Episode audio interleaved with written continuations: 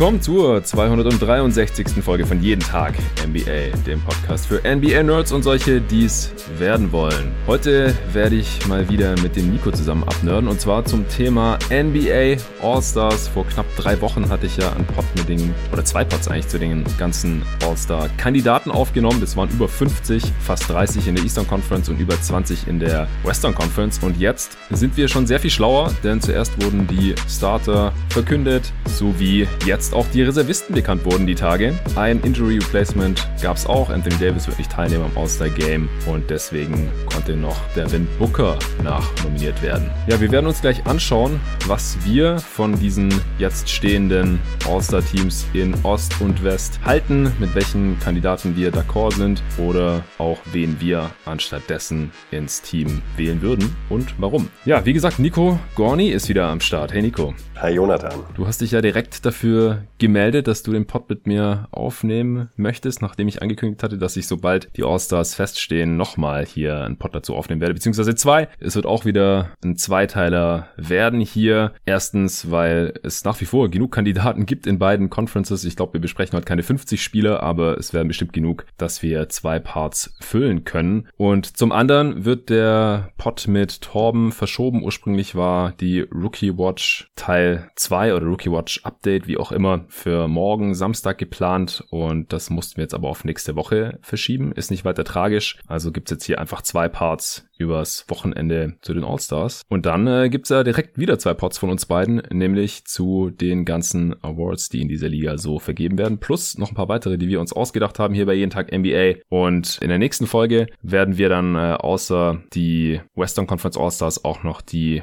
All-NBA-Teams kurz besprechen. Da haben wir dann eh schon über alle Kandidaten gesprochen, denn alle, die ins All-NBA-Team kommen, sind normalerweise auch All-Stars. Deswegen werden wir das dann auch noch kurz rausfeuern, sodass ihr dann nach den jetzt anstehenden vier Folgen sehr, sehr gut im Bilde sein dürftet, welche Spieler diese Saison besonders gut sind, welche All-Stars sind oder sein sollten, wer ins All-NBA-Team kommen sollte, stand jetzt, wer MVP wird oder für irgendeinen der anderen Awards in Frage kommt. Heute fangen wir an mit den Eastern Conference All-Stars. Äh, Nico, erstmal vorweg, wieso hattest du Bock auf den Pod? Das ist eigentlich ganz leicht. Ähm, ich unterhalte mich wahnsinnig gerne über einzelne Spieler und ihre Gesamtbedeutung so im äh, Liga-Kontext. Mhm. Das All-Star-Game ist so ein ganzheitlicher Ansatz, was die Liga betrifft und das ist eigentlich das, was mir meistens äh, auch gerade im historischen Kontext, aber jetzt auch ähm, in der jetzigen Zeit am meisten Spaß macht. Ja, das äh, konnten sich die meisten Hörer wahrscheinlich mittlerweile schon denken.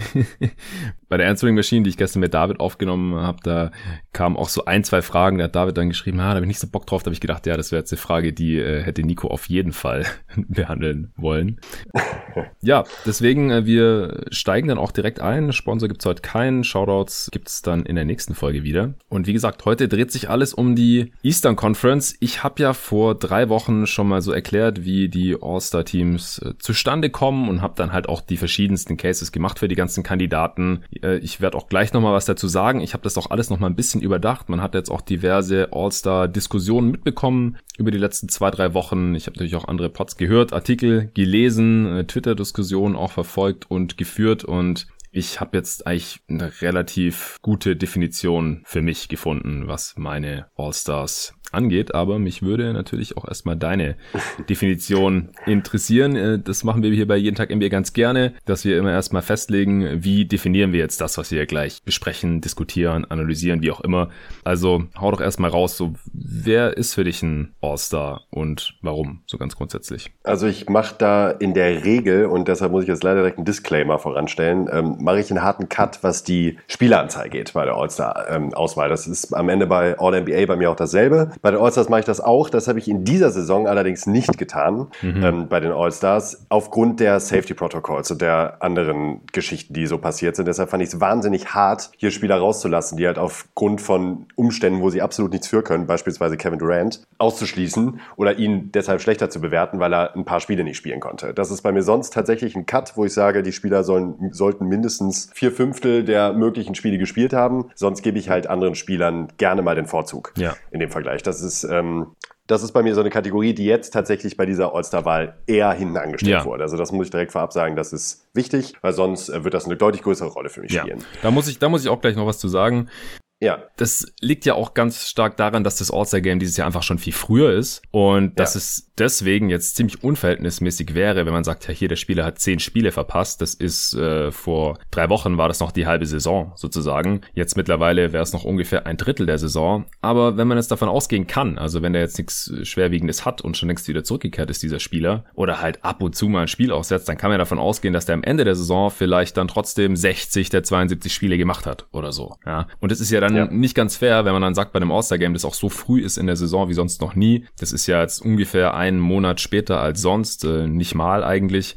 Dabei hat die Saison halt mehr als zwei Monate später angefangen als sonst. Und wir mussten halt einfach noch nie so früh in der Saison die Entscheidung treffen, wer wird für die Saison 2020-21 als All-Star in die Geschichte eingehen, bevor wir so wenig von der NBA-Saison 2020-21 überhaupt gesehen haben und bewerten konnten. Und deswegen ich habe es letztes Mal, als ich die Cases gemacht habe, habe ich teilweise noch Spiele rausgelassen, weil ich gesagt habe, ah ja, der hat so viel weniger Spiele als die anderen, fünf Spiele weniger oder sowas. Aber ich habe das jetzt auch nochmal überdacht, weil so im Großen und Ganzen kann es halt am Ende der Saison dann ganz, ganz komisch aussehen, wenn der Spieler dann halt ja. nur zehn Spiele insgesamt verpasst hat ja. und deswegen dann irgendwie nicht All-Star geworden ist, obwohl er genauso gut war wie sonst immer und er immer All-Star war. Das Einzige, wo ich sagen muss, dass äh, es nicht anders geht, ist halt bei Spielern wie CJ McCollum zum Beispiel oder auch Christian Wood, die jetzt zum ersten Mal auf dem All-Star-Level wirklich agiert hatten, sich dann eben so schwer verletzt haben, dass sie nicht mehr spielen konnten, jetzt äh, seither nicht mehr spielen konnten, also quasi diese Leistung nicht bestätigen konnten und man einfach sich nicht ganz sicher sein kann, dass sie das noch so bis zum Ende der Saison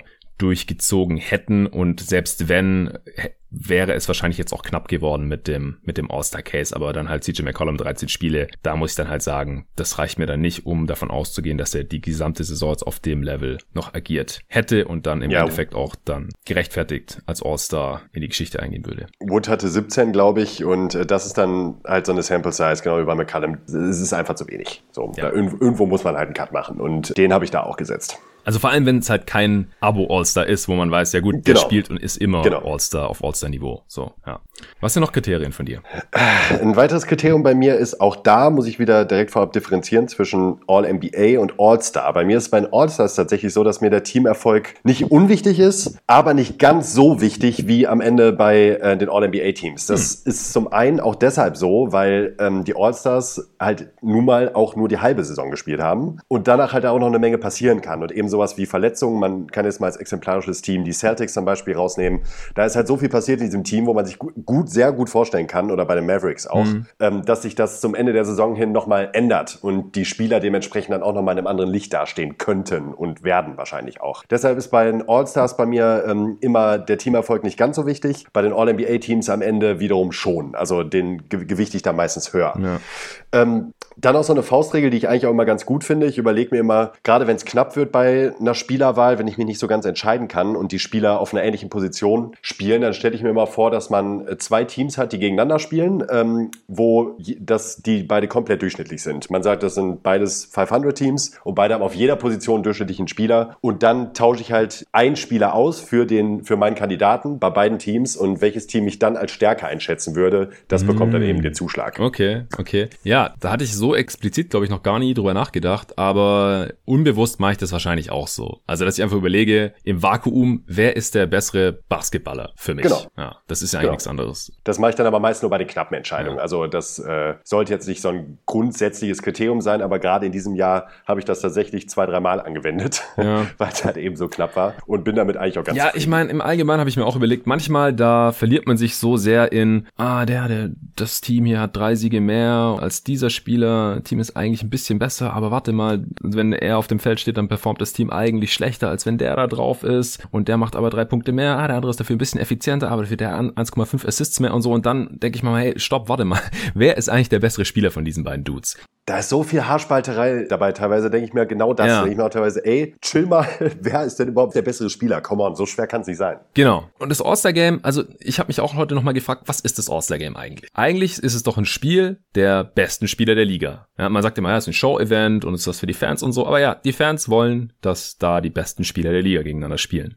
Und die beliebtesten. Ja, klar, aber die beliebtesten sind ja meistens irgendwie die besten, beziehungsweise wird dann halt da abgestimmt, ja, wen wollen die Fans am, am liebsten sehen ja. und so. Aber das ist ja auch nicht alles. Ja, das sind nur die Starter und das auch nur noch zur Hälfte, zu 50 Prozent. Der Rest dann die Spieler und die Medien. Also da ist ja schon so ein Voting-System jetzt etabliert worden, dass es kein Beliebtheitscontest ist. Und das finde ich auch gut. Ja, ist es auch. Weil im Endeffekt, wenn man sich anschaut, am Ende, das machen wir auch ständig bei den Redrafts oder bei den Legacy Pots oder so, ja, der war zehnmal All-Star, ah, der war nur siebenmal All-Star, der war 14 mal All-Star, guck mal wie crazy. Also man benutzt es ja dann schon auch als Qualitätsmerkmal. Und deswegen sollten ja auch die qualitativ besten Spieler im Prinzip in diesen Teams spielen. Und es steht auch in den Verträgen dann mit drin teilweise, wenn die All-Star werden, dann kriegen die irgendwelche Boni und so. Also im Endeffekt glaube ich, macht man keinen Fehler, wenn man guckt, dass die besten Spieler im All-Star-Game spielen.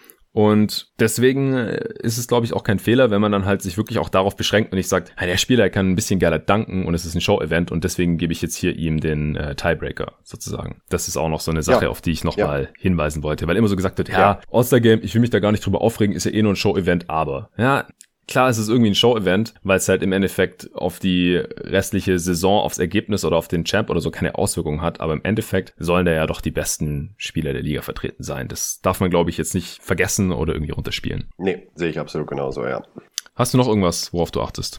Nee, das, das ist dann tatsächlich, also klar, ähm, Counting Stats, äh, On-Off-Zahlen, ähm, das habe ich jetzt mal außen vor gelassen, dass es für mich selbstverständlich ist, dass wenn ich mir die Spiele angucke, dass ich da analytisch und statistisch auch mal ein bisschen tiefer eintauche. Ja. Dann natürlich auch immer die Rolle im Teamkontext betrachte. Ähm, spielt der Spieler eher in einem schlechten Team und kann da wenig für, dass das Team schlecht ist. Ja. Äh, also eigentlich alle logischen Parameter, die man bei, bei so einem Voting anlegen sollte, meiner Meinung ja. nach. Das sind jetzt keine Kriterien, die ich sagen würde, die jetzt großartig deutlich von der Allgemeinheit abweichen. Ja, genau. Also ich, ich habe das auch nochmal so für mich runtergebrochen und dann wie so ein Leitfaden für mich erstellt. Also wie gesagt, das Event ist, die besten Spieler der Liga treten gegeneinander an. Das ist das Ziel. Dann die Frage, wer sind die Besten? Und da muss man halt wirklich, also klar, man schaut sich natürlich auch die Stats an, denn äh, die Tage auch wieder großes Thema. Ja, Analytics machen den Sport kaputt, die ganzen bösen Nerds und so weiter. Ja, sorry, äh, das Spiel, es ist kein Schönheitscontest und da äh, gewinnt man nicht nach irgendwelchen Stylepunkten oder so, sondern es gewinnt das Team, das am Ende mehr Punkte hat als der Gegner. Und das sind leider Zahlen. Ja, 100 zu 98 sind zwei Zahlen. Sorry. Und deswegen kann man halt leider den Impact auch ja, ausrechnen. es ist so.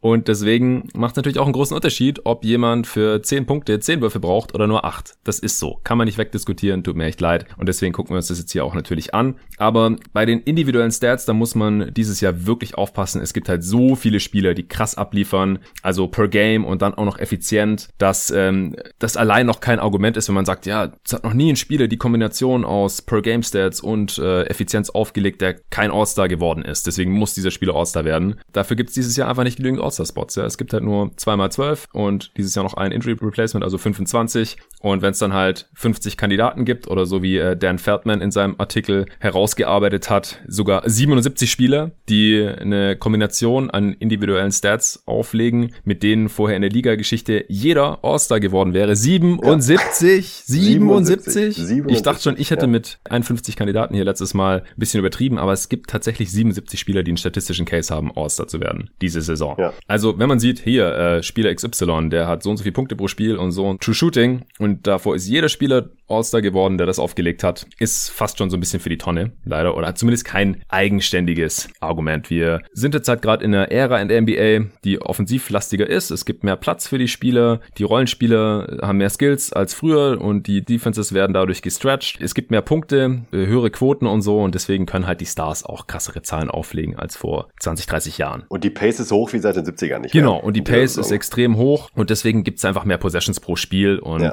in jeder Possession passiert halt irgendwas, was immer in den Boxscore steht und da gibt es einfach verschiedenste Faktoren für. Das ist weder gut noch schlecht, aber es ist halt ein Fakt und das muss man im Hinterkopf behalten, wenn man sich die individuellen Stats von den Spielern anschaut. Ja, und dann hast du ja schon gesagt, wer sind die Besten, ist meine Frage. Die nächste Frage ist dann halt, wie gewichtet man den, den Teamerfolg? Machen jetzt zwei, drei Siege hin oder der wirklich einen Unterschied? Du hast schon gesagt, bei dir nicht, bei mir auch nicht, weil es kann sich halt noch so viel tun und die, gerade in dieser Saison, da sind die Standings ja nicht so extrem, wie wir das schon erlebt haben. Also weder die besten Teams äh, sind so weit vorne, noch die schlechtesten Teams sind so weit hinten und deswegen ist das gerade alles ziemlich auf einem Haufen so im Mittelfeld der Conferences und in zwei Wochen kann es halt schon ganz anders aussehen. Dann ist halt das Team, das heute auf Platz 10 ist, auf Platz 3 oder umgekehrt und deswegen sollte man es zum jetzigen Zeitpunkt alles nicht überbewerten.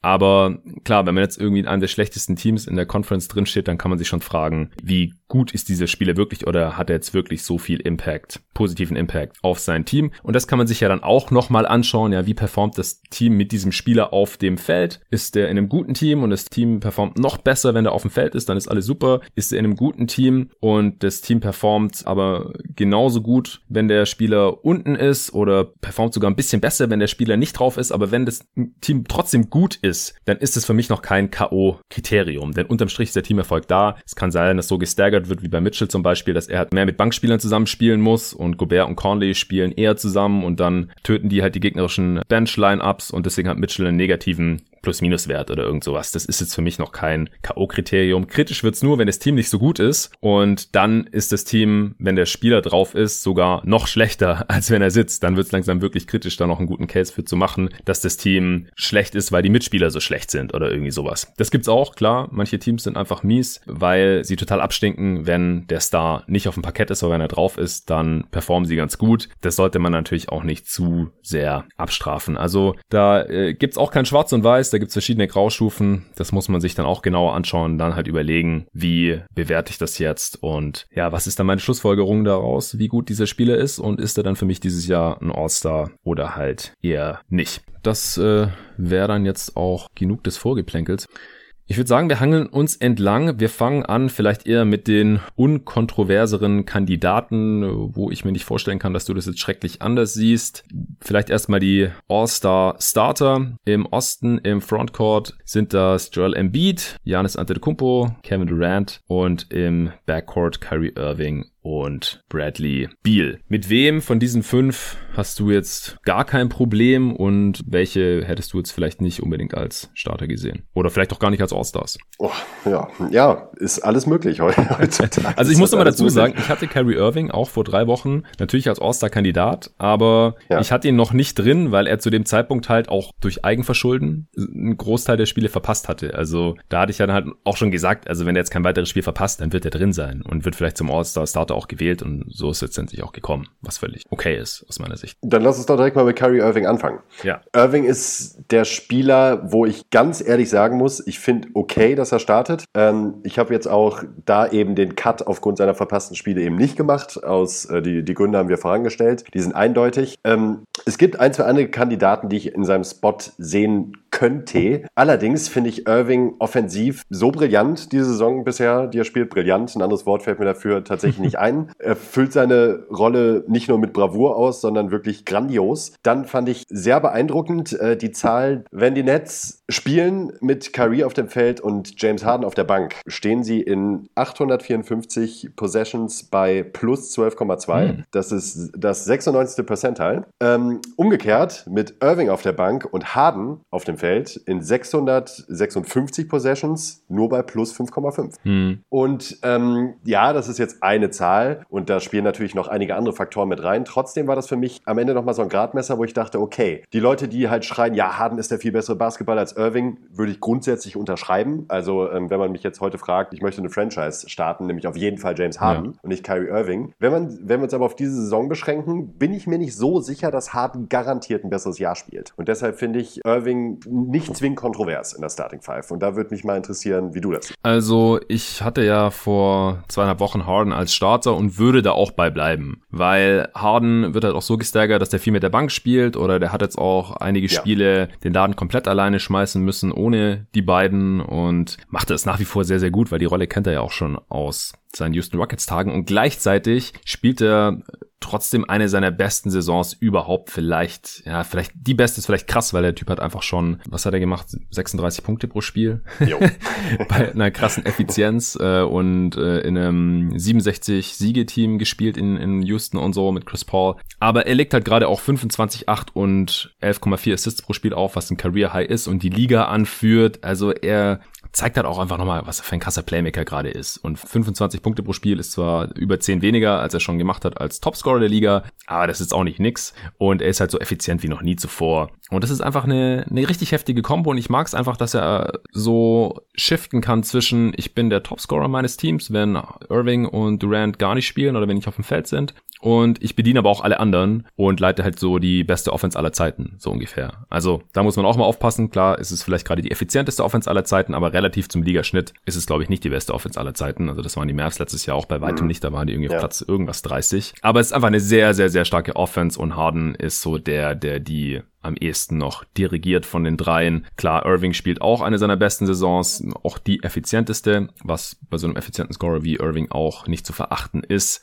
Aber ich halte Harden äh, nach wie vor für den kompletteren Spieler, was er auch zeigt. Und deswegen äh, würde ich ihn auch noch eher als verdienten Starter sehen. Ich finde es aber, wie gesagt, jetzt auch okay, dass Irving All-Star geworden ist und auch, dass er startet. Ja, dann sind, das sehen wir dann sehr ähnlich. Äh, genau wie ich gesagt habe, ich, meiner Meinung nach ist auch Harden klar der bessere Basketballer. Ich kann halt nur verstehen, wenn man sagt, dass man in dieser Saison bisher Irving in bestimmten Situationen noch vorziehen würde. Also bis zu diesem Zeitpunkt jetzt. Ne? Das sind jetzt halt auch gerade mal 30 Spiele gewesen. Ja. Es ist auch wahnsinnig eng beieinander. Du hast es kurz angeschnitten. Äh, auch Kyrie Irving hat in dieser Saison halt ein 123er Offensivrating und 62% True Shooting. Das ist halt aller Ehren wert bei dem Volumen, das er auflegt, bei fast 28 Punkten im Schnitt. Ja. Äh, das ist halt auch krass. Es ist wirklich einfach krass, was eigentlich direkt mal wieder zeigt, was in dieser Saison alles abgeht. ähm, wenn man über zwei solche Spieler überhaupt diskutieren muss, ob davon beide in die, äh, in die Starterrolle kommen oder nicht. Das zeigt ja eigentlich nur, was da sonst gerade noch so rumläuft. Ja, auf jeden Fall. Ja, was hältst du denn von, also sind wir uns im Frontcourt einig, dass das so passt? Ja, ja. also da muss ich kein, müsste ich tatsächlich kein Wort zu ja, verlieren. Das denke ich mir. Was hältst du von Bradley Beal als Starter?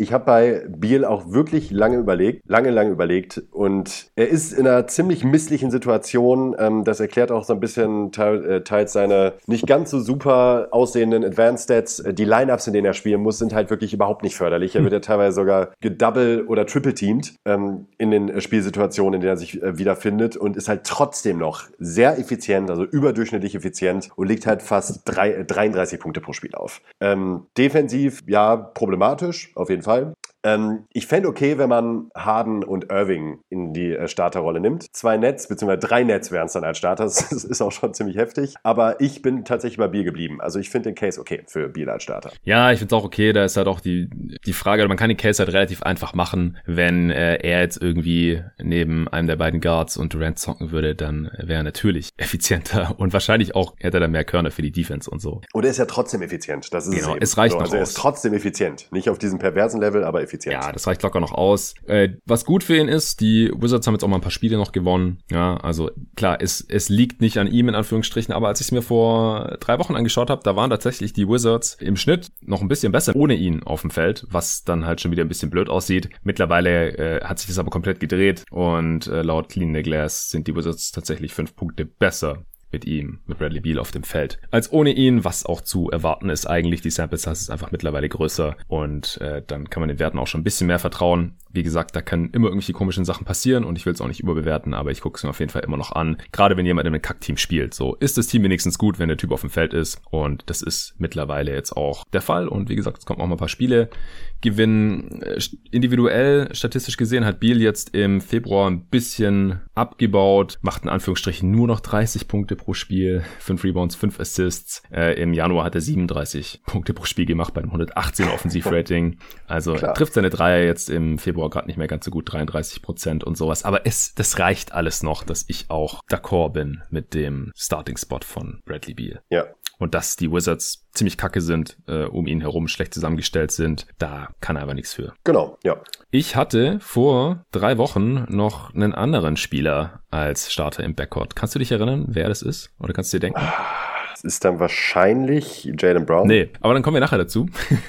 Jalen Brown ist ja All-Star geworden, genauso sein Teamkollege Jason Tatum. Die äh, hätte ich auch beide als All-Stars. Du auch, oder? Ja. Also ich denke, da ja. braucht man auch gar nicht groß weiter drüber sprechen. Ja, waren für mich auch beide Logs. Ja, sind beides Logs, äh, genauso wie Durant, ja. Giannis, Embiid, äh, Harden, Beal, und auch Irving. Ich würde sagen, das sind alles All-Star-Locks bisher gewesen, über die ja. wir gesprochen haben. Brown und Tatum sind nicht der Grund, wieso die Celtics bisher nur ungefähr die Hälfte ihrer Spiele gewonnen haben. Es äh, liegt quasi an allen anderen, beziehungsweise auch daran, dass Tatum selbst mit äh, einer Covid-Erkrankung einige Spiele verpasst hat und auch laut eigener Aussage immer noch nicht wieder ganz fit ist, aber er liefert trotzdem weiterhin ab, war letztes Jahr auch schon All-Star und äh, Brown hat nochmal einen Riesenschritt nach vorne gemacht, hatte ich auch schon vor ein paar Wochen drüber gesprochen. Willst du noch irgendwas zu den beiden sagen, zu den Celtics? Nee, muss ich nicht. Nee. Okay, ganz klare Sache eigentlich. Ja, ansonsten kann ich ja noch kurz sagen, wer noch All-Star geworden ist in die Eastern Conference. Ben Simmons, Julius Randle, Zach Levine und Nikola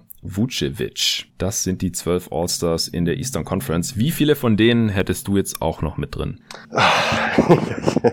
Das Problem ist, jetzt wird es aufgenommen. Das heißt, ich kann mich jetzt nachher nicht mehr drum rumdrucksen. Mhm. Aber ich hätte von den dreien, äh, den vieren, sorry, mhm. den vieren hätte ich selber auch noch genommen äh, Zach Levine. Mhm. Und bei den letzten dreien, nö. Also weder Randall, Simmons noch Vucevic habe ich bei mir stehen. Ja, also man kann einen Case für alle vier machen, im Prinzip. Auf jeden Fall. Auf also jeden Fall. ich will jetzt auch gar nicht wirklich den Case gegen einen von den Vieren machen. Nein, ich auch Aber nicht. ich habe keinen von ich den Vieren. Ich habe keinen von den Vieren bei mir drin, im Endeffekt. Keinen von den Vieren sogar, ja. ja. Also okay. ich finde es ein bisschen wild, was da passiert ist im Osten. Wenn es jetzt einer oder zwei von den beiden geworden wären, völlig okay. Wie gesagt, man kann auch den Case ja. für alle vier machen. Aber ja. ich habe einfach noch vier andere Spieler, die ich vor diesen vier sehen würde, stand jetzt. Ja, ich äh, drei. Ja, dann hau doch mal den ersten raus. Ja, dann benenne ich direkt mal den Elefanten im Raum, zumindest meiner Meinung nach, ähm, weil sonst äh, ein großer Teil auf Twitter wahrscheinlich direkt wieder auf die Barrikaden geht. Und zwar ist das äh, Chris Middleton. ja, ich, ich, also, ich fand ja noch bemerkenswert, dass du auf Twitter geschrieben hast. Die Coaches haben anscheinend das ähnlich gesehen. Äh, Hashtag Middleton verpiss dich. ja, das habe ich halt vor allem in dem Kontext, äh, um mal ein bisschen zu haten. Ja. Ne? Ähm, weil grundsätzlich ich bin einfach kein riesiger Middleton-Fan ähm, im Verhältnis zu anderen Spielern. Es gibt aber meiner Meinung nach in dieser Saison trotzdem einige Gründe, warum man ihn als All-Star sehen kann und ihn vor allen Dingen auch hinter, äh, beziehungsweise über ein äh, paar anderen Spielern ich ihn auch sehen kann. Gut, das beruhigt mich, da ich da nicht äh, mich selbst komplett verrate. Also 21, 6, 5 ähm, bei den sagenumwobenen Shooting-Splits, die ich allerdings an dieser Stelle gerne direkt mal ein bisschen relativieren würde. Ich glaube, du bist da auch in dem Club, der 50, 40, 90 jetzt nicht für den Heiligen Gral hält, ja. in äh, jeglicher Hinsicht. Wenn man sich mal anguckt, was für andere Spieler da auch in Reichweite gekommen sind, äh, Terry Rozier, äh, Gordon Hayward, Nikola Vucevic und äh, Tobias Harris, die haben auch, legen auch alle fast 50, 40, 90 Saisons auf und das sind jetzt auch alles theoretisch Spieler im erweiterten All-Star-Kreis, ähm, in Form von Vucevic sogar All-Star geworden. Trotzdem wäre es jetzt für mich nicht der, der Punkt. Äh, die Bucks spielen ohne Janis auf dem Feld mit Middleton immer noch ziemlich gut. Das ähm, hat Kollege Tobi Bühne auch immer wieder schön rausgestellt. Dann ist Middleton halt eben auch der Leading Scorer auf dem Platz und legt auch verdammt starke Zahlen auf, ohne Janis auf dem Feld. Und ähm, ja, die Bucks enttäuschen verhältnismäßig, aber Middleton ist defensiv solide. Er ist da kein Star, aber er ist gut und offensiv halt so effizient in seiner Rolle, ähm, dass ich ihn da tatsächlich deutlich besser finde als die drei, äh, die ich jetzt nicht genommen hätte. Ja, also mein Problem in Anführungsstrichen mit den 40, 50, 40, 90, die Middleton jetzt gerade wieder knapp verpasst, weil er nur noch 89,6 Prozent seiner Freiwürfe trifft. Äh, ja, komplett. Äh, er, er, trifft halt 50,2 Prozent aus dem Feld und 43,5 Prozent seiner Dreier, aber er nimmt halt auch mehr als ein Dreier weniger als letzte Saison auf 100 Possessions. Und letzte Saison hat er schon einen halben Dreier weniger auf 100 Possessions genommen als in der Saison zuvor. Und äh, da hat er halt noch 9,2 Dreier auf 100 Possessions genommen und nur 38 Prozent getroffen. Und jetzt nimmt er halt die, noch diese 7,6. Und mir wäre es eigentlich lieber, wenn er halt wieder seine zwei Dreier mehr nehmen würde und dann, äh, was ich, mit knapp 40 Prozent vielleicht nur treffen würde und dann wieder unter die 50 Prozent Field Goal fallen würde, weil unterm Strich wäre er dann immer noch ein wertvollerer Offensivspieler. Also er nimmt einfach nicht so super viele Dreier, er sucht sich die ganz gut aus und deswegen ist die Quote so toll und deswegen trifft er auch über 50 Prozent aus dem Feld. Und dann schalte ich auf die 50, 40, 90 und nehme lieber den besseren Offensivspieler, ehrlich gesagt. Das ist halt so ein bisschen mein Problem. Wenn man mehr Dreier nimmt und die halt nur mit 40 Prozent oder so trifft, dann fällt man halt unter die 40 Prozent Field Goal Percentage und das ist eigentlich sowas von scheißegal und deswegen kann ich diesem 50, 40, 90 ja. Club einfach nicht wirklich was abgewinnen. Das ist auch der einzige Grund, wieso Stephen Curry regelmäßig äh, daran scheitert. Er hat es auch schon geschafft, aber soll er jetzt weniger Dreier nehmen deswegen oder was? Ist doch Bullshit.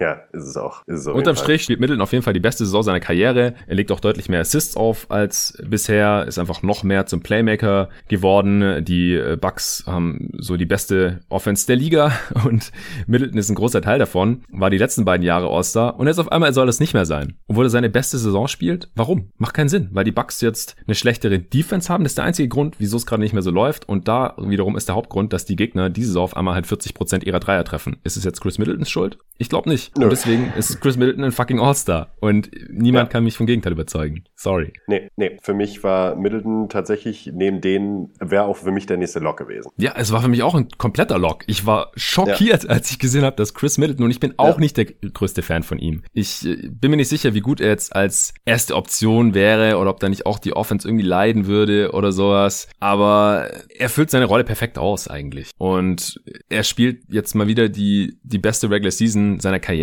und er kann eigentlich aus meiner Sicht überhaupt gar nichts dafür, dass die Bucks jetzt ein paar Siege weniger haben als sonst zu diesem Zeitpunkt in der Saison, was sich auch noch alles wieder geben kann. Jetzt hat auch Drew Holiday einige Spiele verpasst und so und da kann er auch nichts für. Also, warum jetzt Middleton auf einmal kein All-Star mehr sein soll, verstehe ich überhaupt nicht. Der, der, der ist ein Lock, der, der muss hier rein. Nicht. Muss hier rein. Ja. Okay, dann hau ich mal den nächsten raus. Bin mal gespannt, ob du den auch drin hast. Den hatte ich letztes Mal, wie gesagt, noch als Starter im Backcourt, weil er individuell einfach so krass abgeht und wenn er auf dem Feld ist, zerstört sein Team auch ziemlich. Nur das Problem ist, wenn er sitzt, dann geht gar nichts mehr und das ist Trey Young. Mhm. Der ist mhm. kein All-Star. Das geht doch nicht an, oder? Hast du den? Ja, ich hab den. What the fuck? Also ich wollte mich, ich, ich wollte mich nur erstmal bedeckt halten ähm, und dich reden lassen. Ja, deshalb. Was geht denn da ab, Mann? Der legt 27 und 10 auf bei einem 119er Offensivrating, äh, Career High, beste Saison jetzt auch seiner noch kurzen Karriere. Wenn er auf dem Feld ist, dann sind die Hawks halt offensiv sehr sehr gut und defensiv auch okay. Zumindest sind sie nicht schlechter, wenn er spielt, was auch schon mal ein Fortschritt ist zur letzten Saison. Er hat sich auch defensiv gesteigert. Nur wenn er halt nicht spielt, dann brechen sie total ein und die Hawks sind jetzt auch als Team ein bisschen eingebrochen, seit der Andre Hunter diese Knieverletzung hat. Da kann Trae Young nichts dafür und auf einmal ist er dann kein All-Star mehr. Was ist denn da los? Also das ist auch so eine Sache, die verstehe ich überhaupt nicht. Ja, vor allem halt bei einem, bei einem Team wie den Hawks, die halt letzten Endes, ob sie das jetzt tun sollten oder ob man da äh, Lloyd Pierce vielleicht auch so ein paar Vorwürfe machen möchte, aber sie spielen eine heliozentrische Offense und in dieser Rolle brilliert Young halt nach wie vor. Also Komplett. du hast die Zahlen gerade kurz angeschnitten, er ist immer noch ultra effizient, äh, sehr guter Volume Scorer. Ja, defensiv ist er ein Riesenproblem, aber das war letzte Saison auch. Und, und er ist nicht mehr ähm, so ein großes Problem wie letztes Mal, letzte Saison. Nee, stimmt, das stimmt. Immer noch ein sehr großes, aber vielleicht nicht mehr das größte. Ja. Ja, und, äh, und trotzdem, also es gab für mich halt gar keinen Grund, keinen einzigen Grund, der jetzt für mich gegen ihn als All-Star in dieser Saison spricht. Im Gegenteil, um ehrlich zu sein. Ja. Also eben. die Hawks funktionieren eigentlich noch stellenweise nur so gut, weil Young halt liefert, wie er liefert, obwohl das Team wahnsinnig viel mit Verletzungen und anderen Problemen zu kämpfen hat. Ja, er stellenweise auch mal ein Problem, weil er den Ball ein bisschen zu lang dribbelt und sich in äh, Situationen bringt, wo dann zu wenig Off-Ball-Movement stattfindet, aber das sind jetzt eher taktische Sachen. Äh, Trey Young spielt eine grandios gute Saison und muss All-Star sein. Ja, auf jeden Fall. Also wenn Zach Levine All-Star ist, wo ich nichts gegen sagen will, dann muss Trey Young auch ein All-Star sein. Und meiner Meinung nach muss er halt auch noch über Zach Levine der All-Star sein. Denn die Hawks mit Young auf dem Feld sind die ein sehr, sehr gutes Team. Ja, und, und wenn er nicht drauf ist, sind sie halt kacke. Kann er nichts für. Bei Levine und den Bulls sieht es nicht ganz so aus. Arne hat hier auch schon mal im Pod erklärt, warum es seiner Meinung nach so ist. Und dass es nicht so ganz Levines Schuld ist, dass sie defensiv so mies sind, wenn er spielt, sondern dass es halt an den Bigs liegt und so. Aber bei, bei Young kann man sowas halt gar nicht mehr finden. Solche äh, statistischen äh, Sachen, die man ihm negativ auslegen kann, was die Teamperformance angeht. Und ansonsten sind die Bulls und die Hawks halt ungefähr auf, auf einem Niveau. Und das verstehe ich dann halt nicht, wieso es jetzt dann ein, ein Levine reingeschafft hat und Young zum Beispiel nicht. Ja, interessant fand ich dabei, wo du die Lineups gerade ansprichst. Ähm, da gibt's bei Zach Levine, Arne hat ja vor allen Dingen von der katastrophalen Defense der Bigs gesprochen, mm, wenn ich mich ja, ja. recht erinnere. Ähm, ich weiß gar nicht mehr, wo ich es aufgeschnappt habe, aber ich habe es mir halt nochmal angesehen. Und zwar sind die Bulls, wenn Zach Levine auf dem Feld steht und Kobe White nicht ja. auf dem Feld steht. Das habe ich vorhin auch angeschaut. auch bei plus 10,8 in immerhin 700 Possessions. Also Levine hat sich auf jeden Fall stark verbessert als Verteidiger, macht immer noch Fehler, aber ich glaube nicht, dass das der Punkt ist, wo ich sagen würde, das ähm, macht ihn schlechter als Trey Young beispielsweise. Nee, nee, wollte ich auch nicht sagen. Ich wollte damit nur sagen, dass ich, wenn ich schon halt diesen äh, Spielertyp Typ, sag ich mal, also einen äh, effizient scorenden Guard, der auch mhm. für andere kreiert, hier mit reinnehme, dann nehme ich halt lieber Young, weil sein Playmaking halt noch, noch auf einem ganz anderen Niveau ist als das von ja. Zach Levine. Und als Scorer Absolut. sind sie halt ja ähnlich effizient. Levine ist gerade krass effizient, aber das ist halt auch das Ding. Bei Young haben wir halt schon gesehen, es ist halt wer er ist. Das war er letzte Saison auch schon. Und da war er All-Star. Und bei Levine sehen wir das gerade zum ersten Mal und jetzt gerade mal nur über 30 Spiele. Ja. Da bin ich halt noch ein bisschen skeptischer, ob das nicht noch ein bisschen zur Mitte zurückregressiert bis zum Ende der Saison. Dann könnte es halt irgendwie komisch aussehen, wenn wir uns in zwei, drei Jahren oder in zehn Jahren nochmal die Saison 2020, 2021 anschauen und sehen, ah, da war Levine ja. auf einmal All-Star und Trae Young nicht und danach war Young jede Saison All-Star und Levine nie wieder oder so. Könnte ja auch sein. Noch ist mir das einfach ein bisschen zu dünn. Wie gesagt, ich will kein Case gegen Levine machen, aber halt auch über Vucevic zum Beispiel. Ja, also come on. Also Trey Young ist doch besser als Nikola Vucevic. Es tut mir echt ja, leid. Ist auch, ist auch, ist auch. Das war tatsächlich auch so ein Punkt, wo ich ähm, mir diese beiden Spiele angeguckt habe, hat auch gedacht, genau das habe ich auch gedacht. Ich dachte, ey, Nico, ganz im Ernst, Trey Young muss ins All, also Trey Young muss ins All-Star-Game verhältnismäßig zu Nikola Vucevic. Und damit will ich Vucevic auch überhaupt nicht, überhaupt nicht Unrecht tun. Auch der spielt eine absolut super Saison und ich bin dir auch total dankbar, dass du direkt am äh, Anfang schon gesagt hast, dass wir keinen Case gegen die aktuellen All-Stars machen, sondern eher für die anderen. Und das fand ich wichtig und auch äh, sehr schön formuliert von dir. Okay, ich gebe mir größte Mühe. Ich äh, will mir jetzt ja auch nicht äh, irgendwie den, den Unmut von Fans bestimmter Teams oder Spieler einfangen oder so. Es gibt einfach so viele Kandidaten dieses Jahr. Äh, es gibt Eben. auch noch Kandidaten, die es verdient gehabt hätten irgendwie oder für die man Case machen kann, die es nicht geschafft haben und für die ich heute auch keinen Case machen werde. Aber das sind jetzt äh, Middleton und Young sind halt für mich zwei ziemlich krasse Snaps bisher. Ja. Wer wäre jetzt dein nächster? Ja, also jetzt sind wir schon in so einer, in so einer, befinden wir uns schon in so einer Sphäre, wo ich mich relativ schwer getan habe, muss ich ganz ehrlich sagen. Na, ich nicht. Ich habe noch ähm, eigentlich, also mindestens ein Log, wenn nicht sogar zwei. Logs hast ja, du noch? Okay. Eigentlich schon. Also ein Spieler hatte ich noch als Log letztes Mal und der ist es nicht geworden also ich habe mir mal so im Vergleich Spieler wie Julius Randle, ähm, Sabonis, Vucevic angeguckt, die ja zu, also jetzt, man kann sie nicht super gut vergleichen, aber sie erfüllen halt so grob eine ähnliche Rolle in ihrem mhm. Team. Und ähm, dann ist mein Auge nochmal auf Bam Adebayo Das gefallen. ist er, das ist mein Log. Und den habe ich dann eben auch gewählt. Ja, sehr gut. Denn ähm, bei Bam ist für mich das hauptausschlaggebende Argument eben die Defense. Ja. Und er spielt halt eine verdammt gute defensive Saison wieder, die halt auch Längen besser ist als all die anderen Spieler, die ich jetzt gerade genannt habe. Vucevic, Sabonis und ähm, Julius Randle. Äh, das war für mich der Hauptgrund. Der hat sich auch abseits dessen in allen Kategorien massiv gesteigert und ist einfach besser geworden als in den letzten Jahren. Trifft aus der Midrange, ist ein noch besserer Playmaker. Und äh, ja, dieses Gesamtpaket fand ich dann, dann doch ziemlich klar besser als ja. das der anderen. Auch, und da auch, ich kann es nicht oft genug betonen, auch wenn man für alle anderen drei einen Case kann. Ja, aber man, also Adebayo hat den besten Case von all denen. Der ja, war letztes Jahr All-Star. Ja. Habt ihr die Playoffs gesehen? Wir wissen doch, was Adebayo für ein Spieler ist. Wieso zur ja. Hölle ist der jetzt kein All-Star geworden, wenn er diese Saison noch besser ist als letzte? Das geht nicht. Das kann einfach nicht sein.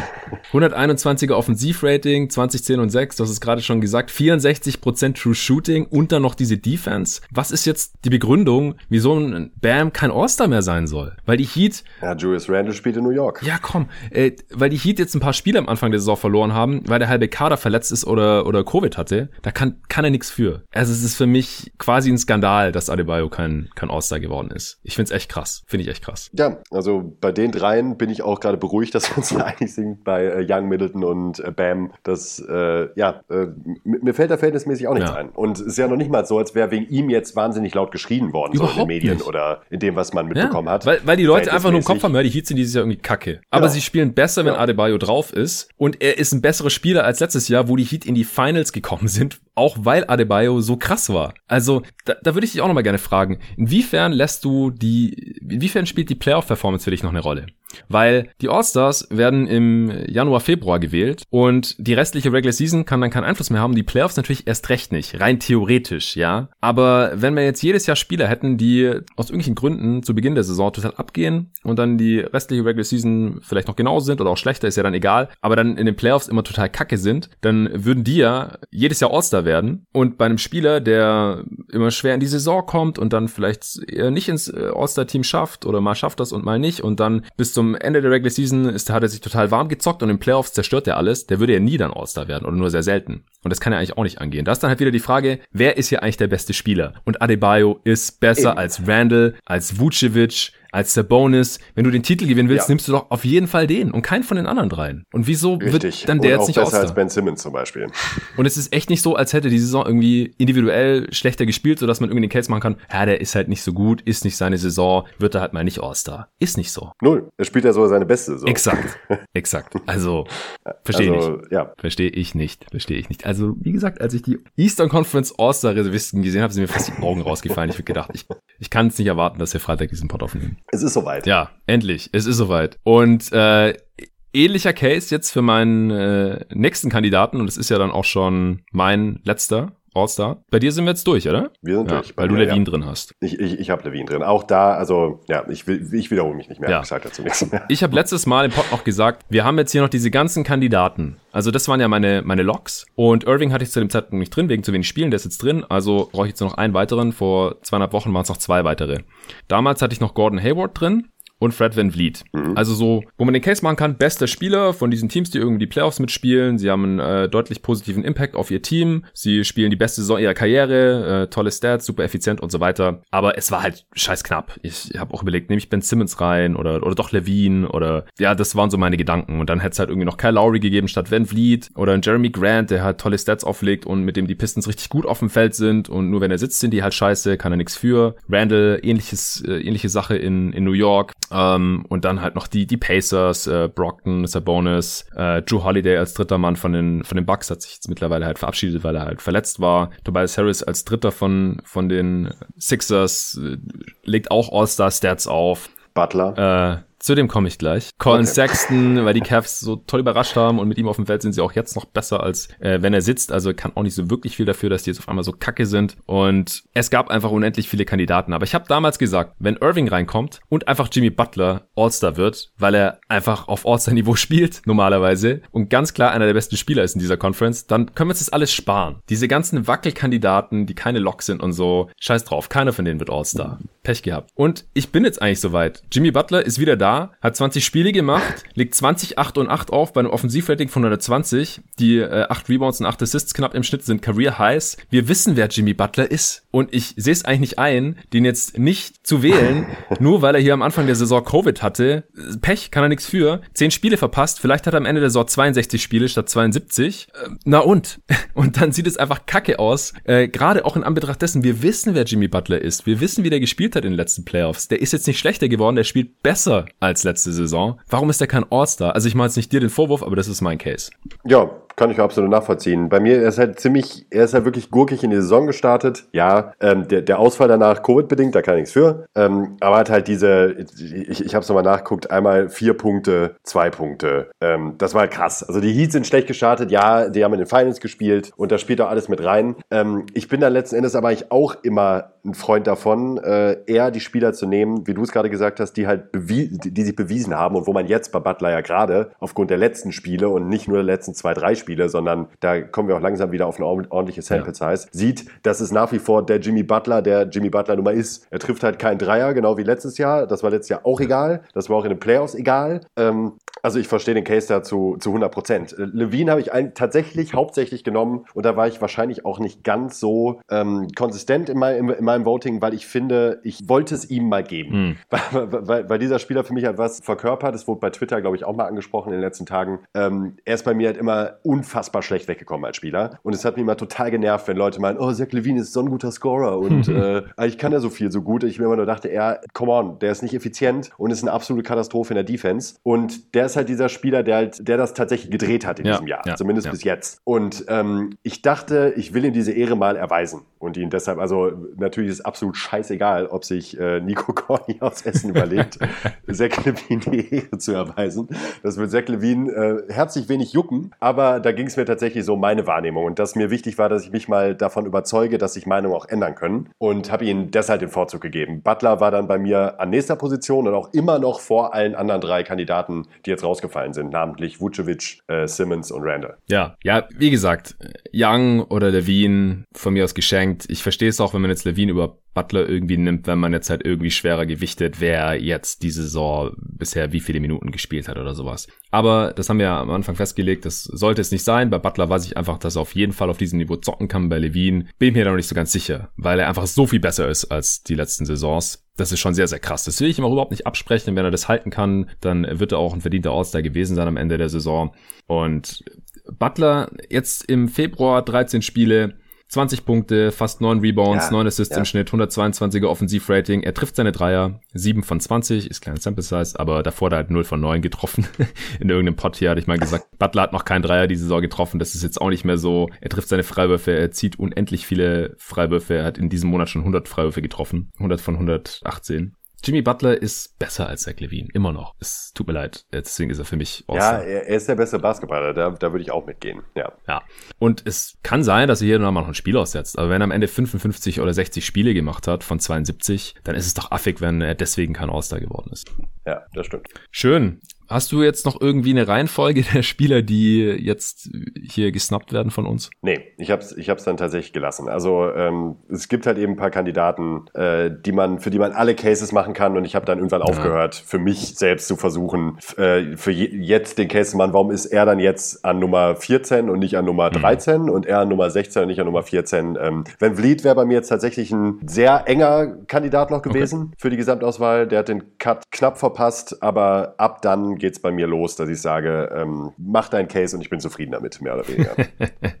ja, ja, Van Vliet äh, jetzt im Februar ist auch sein bester Monat und ich hatte, wie gesagt, vor zweieinhalb Wochen schon mal den Case für ihn gemacht. Er hat jetzt 22 und 7 rausgehauen bei einem 118er Offensivrating und er äh, war davor schon sehr, sehr gut unterwegs und ist wahrscheinlich der beste Raptor diese Saison bisher. Ja, würde ich sagen. Ja. Äh, Aus Siakam kommt langsam wieder ins Rollen. Ja, ja, kann sein, dass am Ende der Saison Siakam ihn wieder überholt hat, vor allem, weil er halt die sehr viel wichtigere defensive Rolle hat als Van Vliet. Ja. Da kann er einfach durch seinen kurzen Körper nicht allzu viel Einfluss nehmen, das ist klar. Ja. Von den Spielern, die tatsächlich All-Stars geworden sind jetzt, also Levine wäre wär ganz klar der Nächste hier. Wie gesagt, ich bin niemandem böse, der ihn jetzt hier drin hat in, äh, und auch dir nicht böse, weil du ihn drin hast. Danke. Ja, dann kommt Ben Simmons für mich. Dann, mhm. äh, der spielt auch eine solide Saison, äh, sehr, sehr geile Defense, keine Frage. Ähm, offensiv ist er einfach nicht immer aggressiv und ein bisschen unkonstant und Offball immer noch ein Problem. Aber er ist trotzdem spielt halt auf einem Niveau, wo man sagen kann, das ist All-Star würdig, definitiv. Aber es gibt jetzt hier halt zwölf Dudes, die ich vor ihm sehen würde. Oder 13.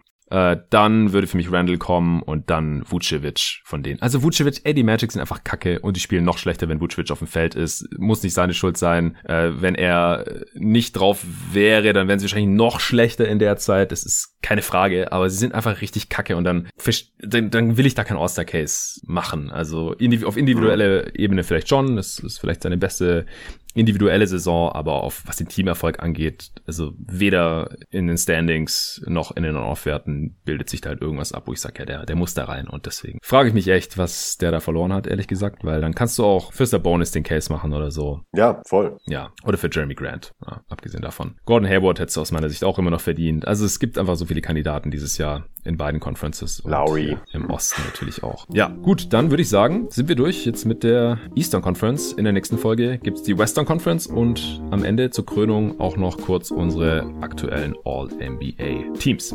Danke dir, Nico. Danke an alle fürs Zuhören und bis morgen.